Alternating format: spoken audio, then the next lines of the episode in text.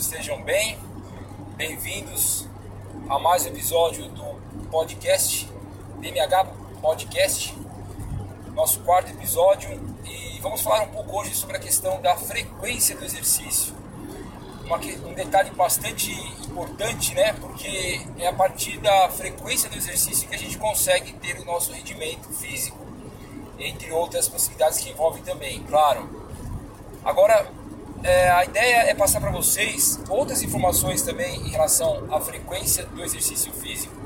E já adianto, convido vocês a conhecer o nosso site bmhtreinos.com.br. Para quem ainda não me conhece, meu nome é Silvio.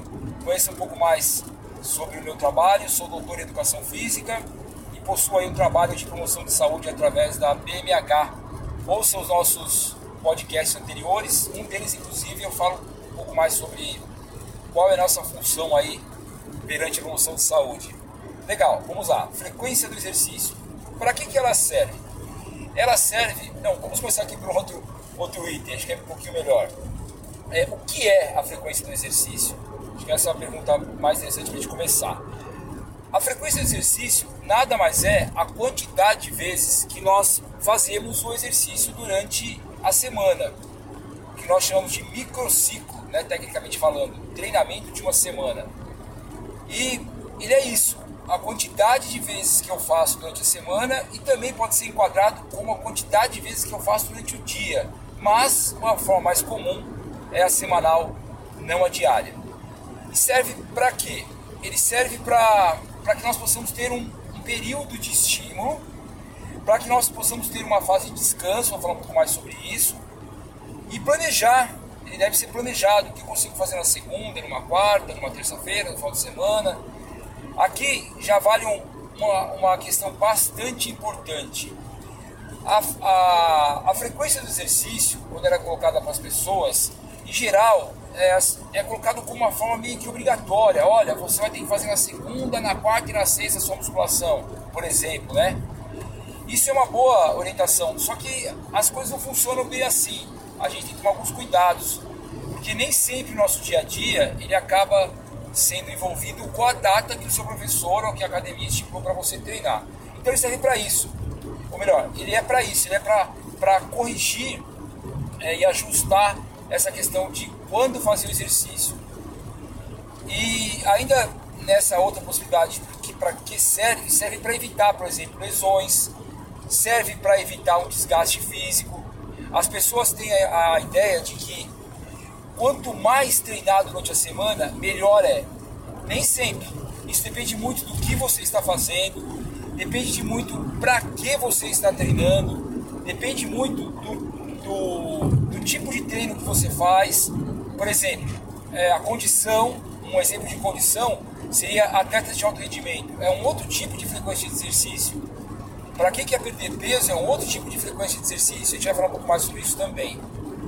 Então, uma das coisas importantes, né, para que serve a frequência de exercício, é em relação ao descanso. Agora vamos pensar para cada caso, para cada tipo de exercício que a gente vai fazer, como seria essa frequência estipulada. Então, olha só, quando nós pensamos em alongamento, o alongamento é um tipo de exercício físico, uma condição a qual nós usamos o corpo, né? Que ele pode ser feito diariamente. Nós podemos fazer isso de segunda a domingo, o alongamento. Talvez o que seja mais importante aí, talvez não. O que é mais importante aí, certamente, é o tempo que eu vou levar para fazer esse alongamento é, e exercícios que vão ser envolvidos. E aí a gente tem que procurar pensar um pouco, porque se a gente ficar ali duas horas, né, exageradamente falando, é, praticando alongamento por dia, isso vai consumir aí uma, uma quantidade muito grande de tempo por semana. Então, seja não é viável.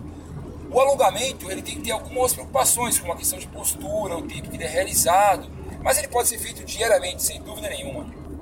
E a musculação? É uma boa pergunta aí. Qual a frequência que eu tenho de ter semanal da minha musculação? Se pensarmos de uma forma mínima, em uma vez por semana, o que acontece com essa condição? Se a pessoa não é treinada para uma vez por semana, ela terá um ganho muito pequeno, né? bem baixo mesmo. Se ela já é treinada e ela pratica musculação uma vez por semana, ela causa uma situação de manutenção, ou seja, aquilo que ela ganhou fica mantido. Um pouco mais de manutenção, um pouco menos de manutenção, mas é colocada como manutenção.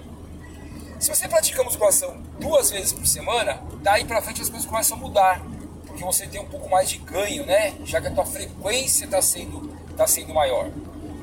As diretrizes, né, as informações que, que são colocadas aí pelos artigos, elas começam, elas falam que quando você começa a fazer a partir de três vezes por semana, a diferença do seu ganho é muito grande.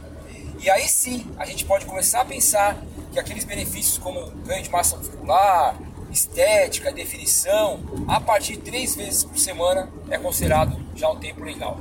E quatro vezes por semana, melhor ainda.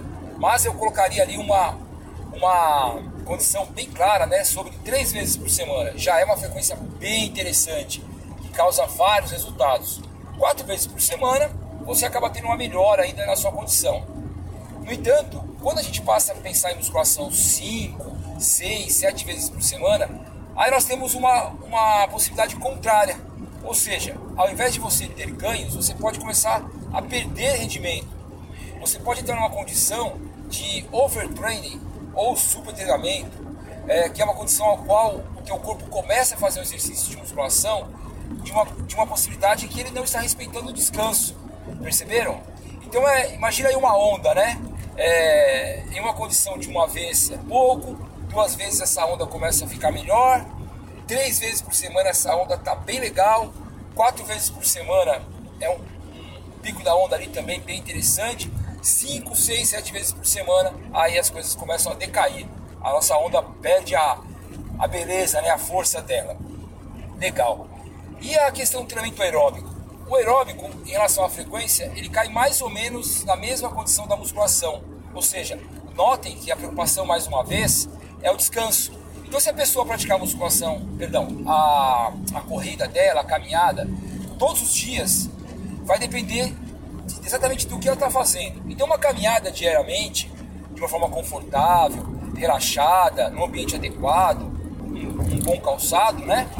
Isso não, não é mal prescrito, não é um equívoco fazer diariamente. Mas eu ainda reforço aí a necessidade de um ou dois dias por semana de você descansar um pouco, ainda que seja uma caminhada, principalmente no começo do seu treinamento. E aí vale uma coisa legal também de falar, que essa questão de quantidade por semana, ela depende da fase que você está. Então, três vezes por semana para quem está começando é super interessante. Agora, para quem já está treinando, ele pode manipular melhor, entre uma até seis vezes por semana. Agora, a corrida, ela já não se enquadra nisso. Se você pensar na, na corrida como diariamente, não é o indicado. Ah, mas existem treinos diferentes, existem treinos que é para descansar, chamado regenerativo. Ah, tem treino que é de tiro, né? Um treino ali mais intenso. Então eu vou trocando. Um dia com mais distância, um dia com menos velocidades, velocidade, um dia para regenerar. Ah, aí tem que ter muito cuidado com isso. E aí é onde vale a pena a prescrição de um de um profissional de educação física, de alguém que tem esse conhecimento. Se você praticar uma atividade intensa, por exemplo, uma corrida com uma velocidade aumentada, ou até uma velocidade diminuída, mas uma distância muito grande, um tempo muito grande, e você não tiver essa informação de como está sendo prescrito o seu exercício, certamente você terá riscos com isso. E como eu comentei agora há pouco, a questão do atleta ela é diferenciada, não é a mesma forma que tem nas pessoas não atletas. Os princípios são os mesmos, as respostas são as mesmas, mas a maneira de treinar um atleta não é a mesma que, treina, que a gente treina pessoas é, não atletas, amadores. Eu tenho alguns exemplos interessantes ao qual eu treinei. Tive um aluno adulto que ele nunca tinha corrido e um dia ele levantou e falou: Cara, eu vou fazer uma ação silvestre. É, é, é um exemplo bem emblemático. O Alexandre estava acima do peso, nunca tinha corrido, conforme eu falei, e a gente colocou ali um, um planejamento, uma meta. Cara, você vai correr a São Silvestre. E aí ele entrou dentro desse, dessa questão da frequência do exercício, quantas vezes seria por semana, para tomar cuidado de não machucar, de não sobrecarregá-lo. E aí ele foi evoluindo, evoluindo, perdendo peso, ganhando condicionamento aeróbico, melhorando a autoestima. é, aumentando a confiança, né, a autoconfiança para fazer uma São Silvestre. E o cara foi lá, lá no dia 31 de dezembro, na nossa clássica São Silvestre, ele completou. Fez ali no tempo que era o suficiente para ele completar, todo o percurso correndo e ficou muito feliz, claro, eu também, por ter treinado, é, por ter a chance de fazer o treinamento dele. A minha experiência como corredor, pensando na parte aeróbica, né, claro, é longa, eu já fui maratonista, meio maratonista, já corri provas de 10 quilômetros. E o que eu falo para vocês é isso, que a frequência do exercício respeitada, entre outros fatores, né, mas aqui a discussão é a frequência, você pode tranquilamente ter uma vida longa de corredor.